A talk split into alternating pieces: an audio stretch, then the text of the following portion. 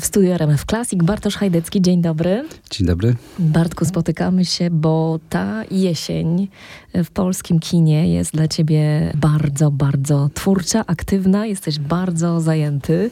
Co się wydarzyło, opowiedz naszym słuchaczom. Tak, no faktycznie jest intensywnie, bo właściwie co dwa tygodnie praktycznie jest premiera e, filmu z, z moją muzyką, to tak to się nigdy w życiu nie zdarzyło. Mm. E, no i e, była premiera trzy tygodnie temu Święta Ognia, który jeszcze jest wyświetlany w kinach i muszę serdecznie zaprosić, bo to jest naprawdę wspaniały film. Równie fantastyczna Różyczka 2. No i będzie jeszcze komedia romantyczna. Nie wiem, czy romantyczna właściwie e, Uwierz w Mikołaja. Także taki jest set filmów e, no dość, dość intensywny. Odniosę się teraz do filmu Różyczka 2, bo to jest współpraca E, pierwsza współpraca e, z reżyserem Janem Kidawą-Błońskim. Chciałam cię zapytać o to doświadczenie współpracy z reżyserem, o którym kiedyś myślałeś, że może przyjdzie taki moment. Tak, znaczy już przy poprzednim filmie się trochę otarliśmy o współpracę przy filmie Gwiazdy. E, Jana, natomiast no, tam się finalnie jakoś tak losy poukładały tej produkcji, że, że no, nie, nie realizowałem tej muzyki ostatecznie. Natomiast e, teraz tutaj przyszła taka propozycja. Propozycja ryzykowna dla kompozytora, no bo jednak e, po pierwszej części i po sławie i muzyki i po mistrzu z kompozycji z pierwszej części, no to nie była łatwa decyzja, żeby się na to no rzucić, że tak tak powiem, i, i, i podjąć tego. Bo przypomniemy słuchaczom, że to była już taka zadana sytuacja, kontekst no właśnie wywołujący dużą presję na nowym drugim kompozytorze, prawda? Po Michale Lorencu. Tak, absolutnie nie jest to komfortowa mhm. sytuacja i pierwszym odruchem było coś takiego, żeby jednak odmówić i żeby äh, i żeby się nie mierzyć z legendą e, pierwszej części, no ale ponieważ właśnie z jednej strony zawsze chciałem pracować z Janem i od dawna i, i, i, i to jest wspaniały, naprawdę fantastyczny człowiek, a z drugiej strony Monolit e, też jest e, potęgą na polskim rynku i, i, i produkcji, i dystrybucji, no to też, że tak powiem, takiemu zestawowi się nie odmawia ani, ani Mariuszowi Łukomskiemu, ani Jano, Janie Kidawie Bońskiemu. No więc finalnie, tak, finalnie podjąłem się tego, ale jak mówię, no nie było to takie, znaczy o wiele bardziej wolałbym Mhm. robić do mieć czegoś innego, kartę. tak, mieć czystą kartę, niż y, próbować mhm. się odnaleźć w tej sytuacji. Natomiast no, mam nadzieję, że to się jakoś udało, bo faktycznie było tak, że i trzeba było trochę nawiązać jakby klimatem z jednej strony, z drugiej strony trzeba było coś współczesnego też zaproponować w sensie e, bardziej powiedzmy nowoczesnego. Mam nadzieję, że to się udało. I można oczywiście to ocenić idąc do jeszcze kina, wciąż do kina. Prawda? To jest fantastyczna okazja dla naszych słuchaczy. Chciałam jeszcze dopytać o um, rolę reżysera, bo kompozytorzy czasami mają zupełnie wolną rękę a czasami ta współpraca z reżyserem jest bliska, jest twórcza, przynosi jeszcze więcej dobrego, jeśli chodzi o efekt finalny y, tego połączenia obrazu z muzyką. Jak ci się współpracowało tutaj w tej materii z reżyserem? Znaczy generalnie ja w ogóle nienawidzę mieć wolnej ręki i zawsze wręcz domagam się od reżyserów, mhm. żeby mnie po prostu reżyserowali też muzycznie. Mam takie przekonanie, że film to jest jednak dziecko reżysera w pierwszej kolejności.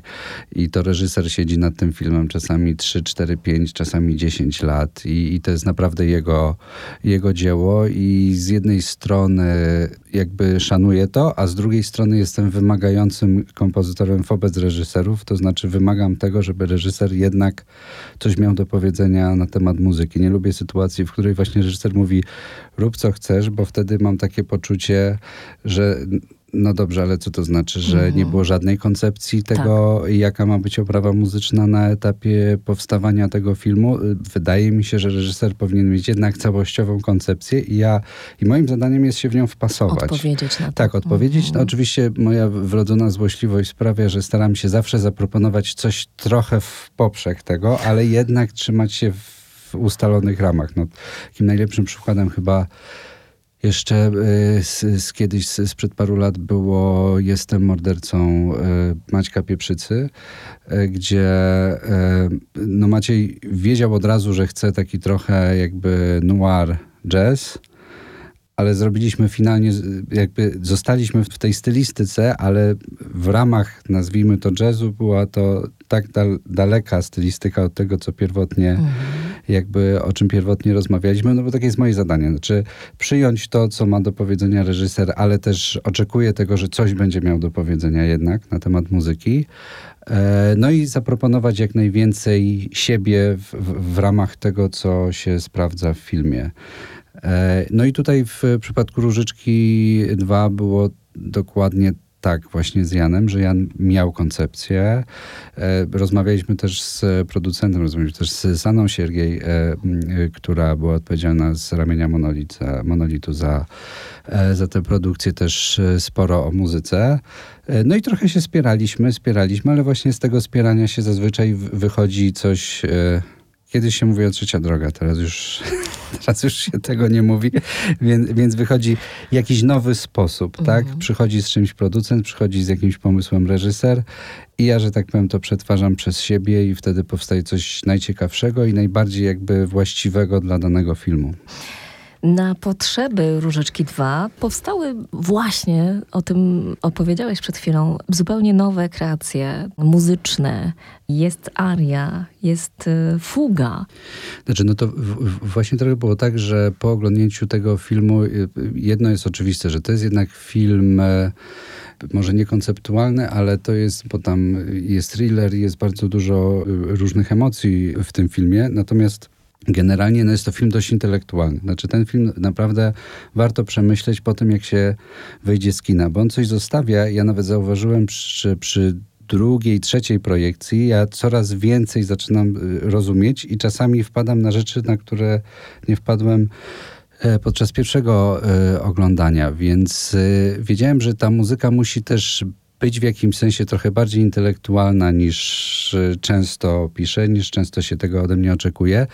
No i finalnie wyszło z tego mm, to, że w tej części, w której miałem nawiązać jakby do przeszłości, do jakby mhm. klimatem bardziej do pierwszej różyczki, czyli tego bardziej klasycznego, smyczkowego sposobu opowiadania, to poszliśmy o krok dalej. Czyli właśnie powiedziałem, dobrze, to skoro tak, to pójdźmy dalej, czyli ubierzmy to już w ogóle w, w bardzo klasyczne, takie właśnie formy, nazwijmy to wy, wyższe e, formy, typu właśnie aria, fuga, fugato. E, z, z, fugi jestem szczególnie dumny, bo to jest e, faktycznie po prostu pełnowymiarowa, dwugłosowa fuga oparta o temat nawiązujący do stylistyki żydowskiej i też na 7 czwartych, więc to jest wymyślone mm. tak bardzo, jak może być wymyślone.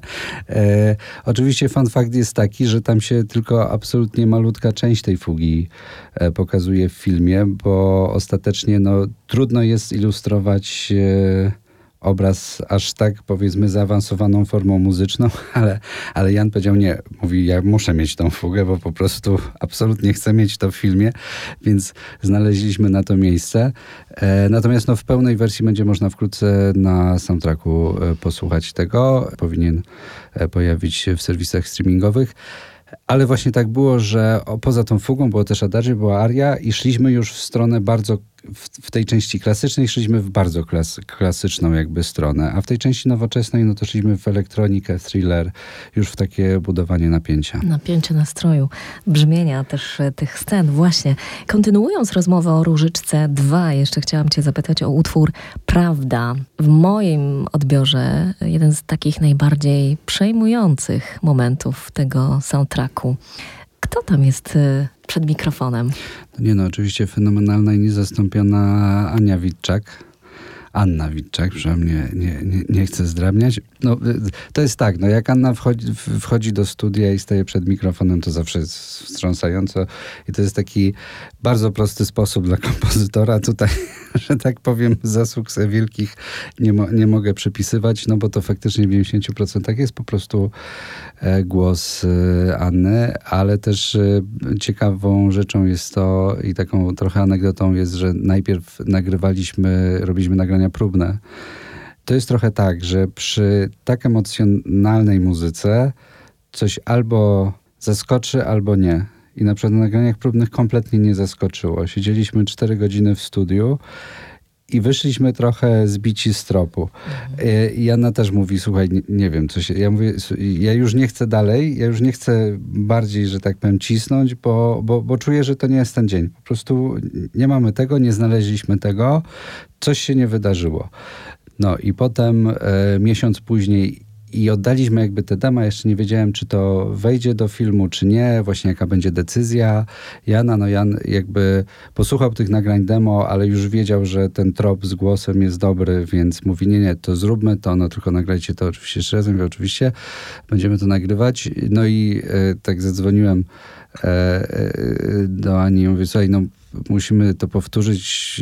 Ona mówi, słuchaj, dobra, to już po prostu zbieramy energię i siłę na to. No i przyszła do studia i po prostu absolutnie mógłbym wydać płytę tylko z, z tymi nagraniami. No nie ma niestety tyle miejsc, znaczy teraz jest, bo streamingi właściwie są nieograniczone, ale nie chciałem zamęczyć, ale no mieliśmy z, po 12-15 wersji każdego utworu i wszystkie są absolutnie fenomenalne. I to właśnie coś takiego się wydarzyło, że wtedy się właśnie wydarzyło. I to jest nie do skontrolowania. Z, z, z takim głosem, z, z, z tego typu muzyką i z taką emocją, to prostu trzeba się trochę zdać czasami na los i na to, czy właśnie będzie to ten dzień, czy nie.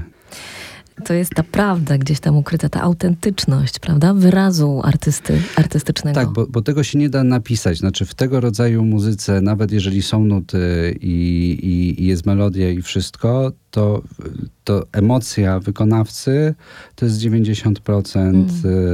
Ja zresztą absolutnie zawsze mówię i bardzo doceniam muzykę, no pracuję z fenomenalnymi muzykami, tak? Pracuję z, z Andrzejem Olewińskim, właśnie z Anną Witczak, z Lilianą Pociechą, fenomenalną e, sopranistką e, z Krakowa, też z młodymi, zdolnymi ludźmi, Fryderykiem Lutyńskim, Bartkiem Gruchałą, no i z e, Michałem Woźniakiem też, więc od razu mówię, ja uważam, że tak jak film jest pracą zbiorową, tak muzyka też. I każdy muzyk, i każdy realizator i tak dalej daje, daje coś, daje coś z siebie daje kawałek siebie w tej muzyce, więc to jest jakby nasza trochę wspólna, wspólna rzecz. No i fantastycznie, jeżeli się ma grupę takich ludzi, z którymi można po prostu tworzyć, bo to jest, to jest chyba najprzyjemniejsze w tym, co robię. No to odwołam się teraz do kolejnego tytułu, Święto Ognia kontynuacja współpracy z reżyserką Kingą Dębską. I opowiedz, jak wyglądała tutaj ta energia międzyludzka wśród właśnie współtwórców filmu. Reżyserka ma za zadanie zapalić swój zespół do pracy. Tak, i, i, i Kinga akurat to zrobiła to fenomenalnie. Czy tak jak właśnie Jan jest intelektualny i, i jest fantastyczna praca z nim na takim poziomie e, szacunku i, i, i, radości wspólnego tworzenia, o tyle Kinga to są po prostu czyste emocje. I była, znaczy powiem tak, nie pamiętam, żebym miał tak e, fantastyczną atmosferę przy pracy stworzoną, jak przez Kingę właśnie przy tym, ale to też pewnie jest tak, że to, nie wiem, czy to jest tak, że tylko kobieta potrafi wytworzyć jakiś taki rodzaj, że tak powiem, opiekuńczości pewnej, bo to, no, to prawie, no nie chcę przesadzać już, bo to, bo to było popadanie w, w jakąś zbytnią pewnie egzaltację, no ale y, y naprawdę, no prawie Kinga była mamą wszystkich wszystkich po prostu, ale w takim dobrym, no w dobrym tak, ale w takim dobrym tego słowa znaczeniu, mm czyli mhm. mamą i karcącą i jak trzeba. I wymagającą. E, I wymagającą, ale też chwalącą, ale przede wszystkim dającą takie poczucie bezpieczeństwa, mm. że i to było wspaniałe w tym, e, bo to nie było łatwa, łatwe zadanie też tutaj. E, pogodzenie tych różnych części jakby tego filmu, no plus to wielkie wyzwanie z, z baletem, ze sceną mm. baletową. Chciałam cię to jeszcze zapytać do której trzeba było napisać muzykę po tym, jak została nakręcona, co w ogóle już podniosło poprzeczkę jeszcze razy 10 i tam miałem naprawdę już moment zwątpienia, ale właśnie pamiętam jak zadzwoniłem, mówię, nie dam rady w ogóle, pierwszy raz tak miałem, że zadzwoniłem do reżyserki i mówię, nie wiem, po prostu, a Kinga mówi, nie, słuchaj, prześpij się, ja mówię, ale Kinga to już nie ma czasu, bo to było trochę w ostatniej chwili, ja mówię, nie prześpij się, odpocznij, mówi, jutro porozmawiamy, tylko się już tym nie zajmuj dzisiaj. No i tak, ale nie, tu, tu było faktycznie takie Dostałeś poczucie... choreografię. Tak, dosta mhm. dostałem choreografię, ale tu było takie poczucie obcowania z czymś wyjątkowym, w sensie takim, że wszyscy włożyli tyle serca w ten film I wydaje mi się, że też odzew publiczności trochę to potwierdza, że, że publiczność to jednak czuje. Widzowie czują pewnego rodzaju miłość, ciepło bijące z, z tego, co się wydarzało podczas produkcji tego filmu. Mhm. A dopytam w takim razie o samo to zderzenie z pisaniem muzyki do e, choreografii. Jak to technicznie wyglądało? No to wyglądało tak, że y, jak, że tak powiem, zapadła decyzja, że film idzie jednak do realizacji, bo to zazwyczaj jest uzależnione też od dofinansowań różnych i tak dalej, to, to było dokładnie trzy tygodnie chyba do momentu, w którym była kręcona scena ta główna baletowa. Trzy tygodnie nie było szans zebrać się, napisać, nagrać, zrealizować y, tego, więc od razu ustaliliśmy, że to jest niewykonalne i w związku z tym scena będzie kręcona do innej muzyki mhm. i ja potem będę się jakby w, w to starał wpasować, a potem jeszcze się okazało, że to wszystko się tak, te losy i montażu i wszystkiego i produkcji się tak ułożyły, że nawet nie było już czasu potem przemontowywać tej sceny baletowej, czyli ja faktycznie miałem już skończoną scenę bez możliwości przemontowywania i do niej musiałem jakoś wpasować się z, mhm. E, z, z, tak, z, z, tą muzyką, więc to było, to było naprawdę wielkie wyzwanie, no ale też nie ukrywajmy, pomogli mi moi realizatorzy, bo mieliśmy trzy dni do, dokładnie na to, żeby opanować w całości ten balet. Więc, więc i, i Bartek Gruchała, i Fryderyk Lutyński, i, i Michał Woźniak po prostu naprawdę wszyscy tam coś dołożyli, w sensie, ja mówię, nie, to jeszcze, tu jeszcze dopiszmy, zróbmy jeszcze tu dęte drewniane, a jeszcze -hmm. mówię, Jezus, teraz rozpisanie harfy by zajęło pewnie z 7 godzin, to spróbujmy ją jakoś nagrać i tak dalej. To było, to było absolutne szaleństwo. E, a, bo jeszcze powiem tak, że było, wcześniej napisałem ten balet w całości, ale cały czas coś mi się nie... Kinga powiedziała, że jest okej, okay, w miarę, ale cały czas mi coś nie pasowało nie i nie grało i nie grało. I właściwie na cztery albo pięć dni przed już oddaniem finalnych wersji muzyki ja po prostu nie mogłem spać i powiedziałem sobie to nie, wyrzucamy to i robimy jeszcze, jeszcze raz, więc, więc to było szaleństwo. Tak, potem się załamałem dzień później, a, a potem a potem mam nadzieję, że wyszło finalnie dobrze. To, to są niesamowite historie. Słuchacze teraz, y, mam nadzieję, doceniają ten efekt końcowy. Ile emocji, ile nieprzespanych nocy mają, mają kompozytorzy i współtwórcy filmu, prawda? A to, to jest zawód dla ludzi, którzy muszą y, umieć, lubić i chcieć nie spać, nie mieć czasu na nic, bo faktycznie końcówka produkcji, ale końcówka produkcji to oznacza jakiś miesiąc albo dwa. To jest praca, y, i mówię to zupełnie bez przesady, i to wszyscy y, potwierdzą z mojego otoczenia, od ósmej rano do pierwszej, drugiej w nocy. I to jest absolutnie nie do zmiany. Po prostu jeżeli tak się nie dzieje, to znaczy, że coś jest nie w porządku. z jednej strony, a z drugiej strony.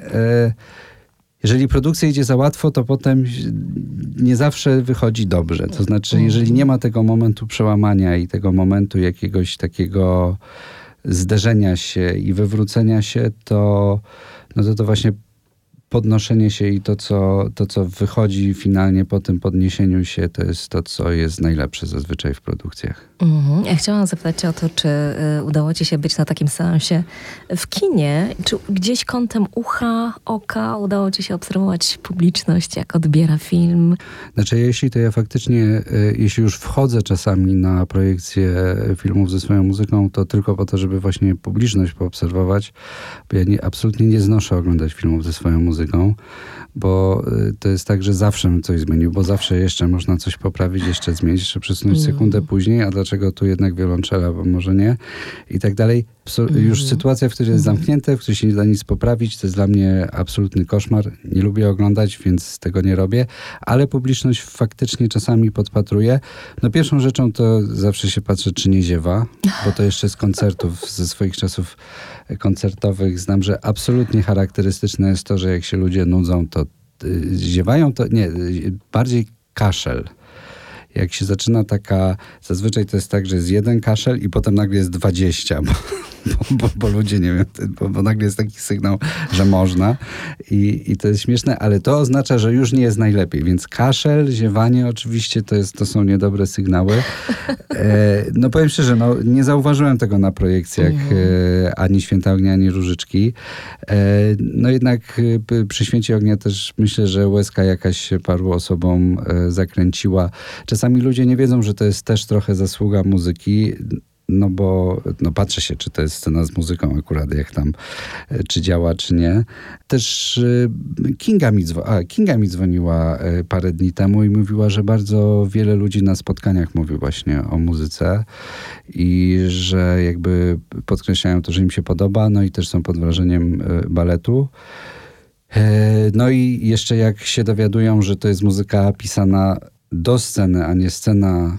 kręcona do muzyki, no to, że faktycznie robi to jakieś wrażenie, co jest bardzo miłe oczywiście. Y, tak to jest. Czasami wśród publiczności możecie spotkać współtwórców filmu. Bartku, bardzo Ci dziękuję za opowieści związane z tymi y, najnowszymi filmami. No ale nie mogę też zapytać o to, co wydarzy się na początku grudnia. Filmu jeszcze nie, nie znam, więc spodziewam się jednak bardzo przyjemnej, świątecznej atmosfery. Czy tak będzie również w soundtracku? W soundtracku tak będzie. A czy film jest y, aż tak świąteczny, to ja powiem szczerze, że y, ja się zaskoczyłem trochę. Natomiast jeszcze nawiązując do tego, proszę Państwa, do, do tych y, współtwórców wchodzących, to tak, jak zobaczycie jakiegoś podejrzanego typa chodzącego za fotelami. Znaczy, inaczej, zachowajcie czujność, bo to nie musi być twórca, ale może być. Więc, więc trzeba tutaj jakąś intuicją się wykazać. E, natomiast generalnie no, już zmierzamy powoli tak, do świątecznych e, klimatów.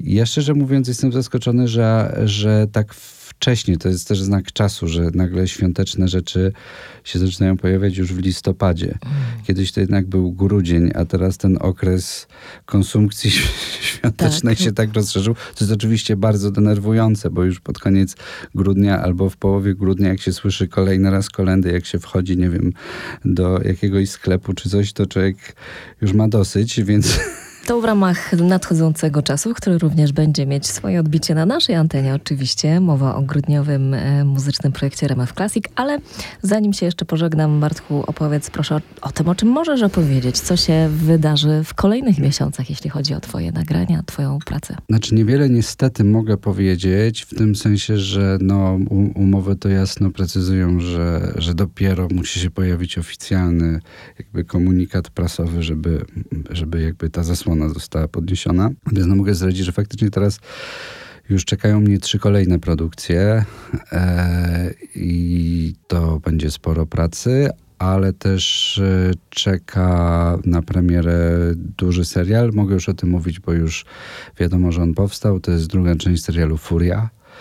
To jest jedna chyba z największych norweskich produkcji. To faktycznie była taka gigantyczna absolutnie przygoda.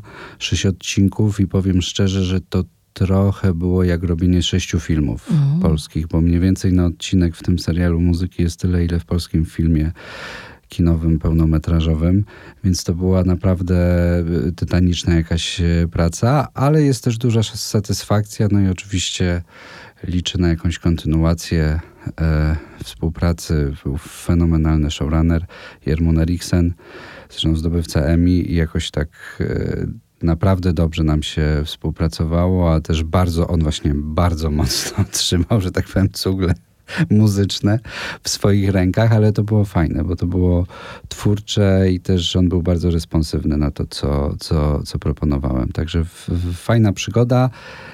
Nie mogę niestety jeszcze zdradzić premiery, tylko to, co mogę powiedzieć, to właśnie, że coś takiego powstało i że faktycznie to była wspaniała dla mnie okazja, żeby gdzieś zaistnieć też trochę poza, poza Polską.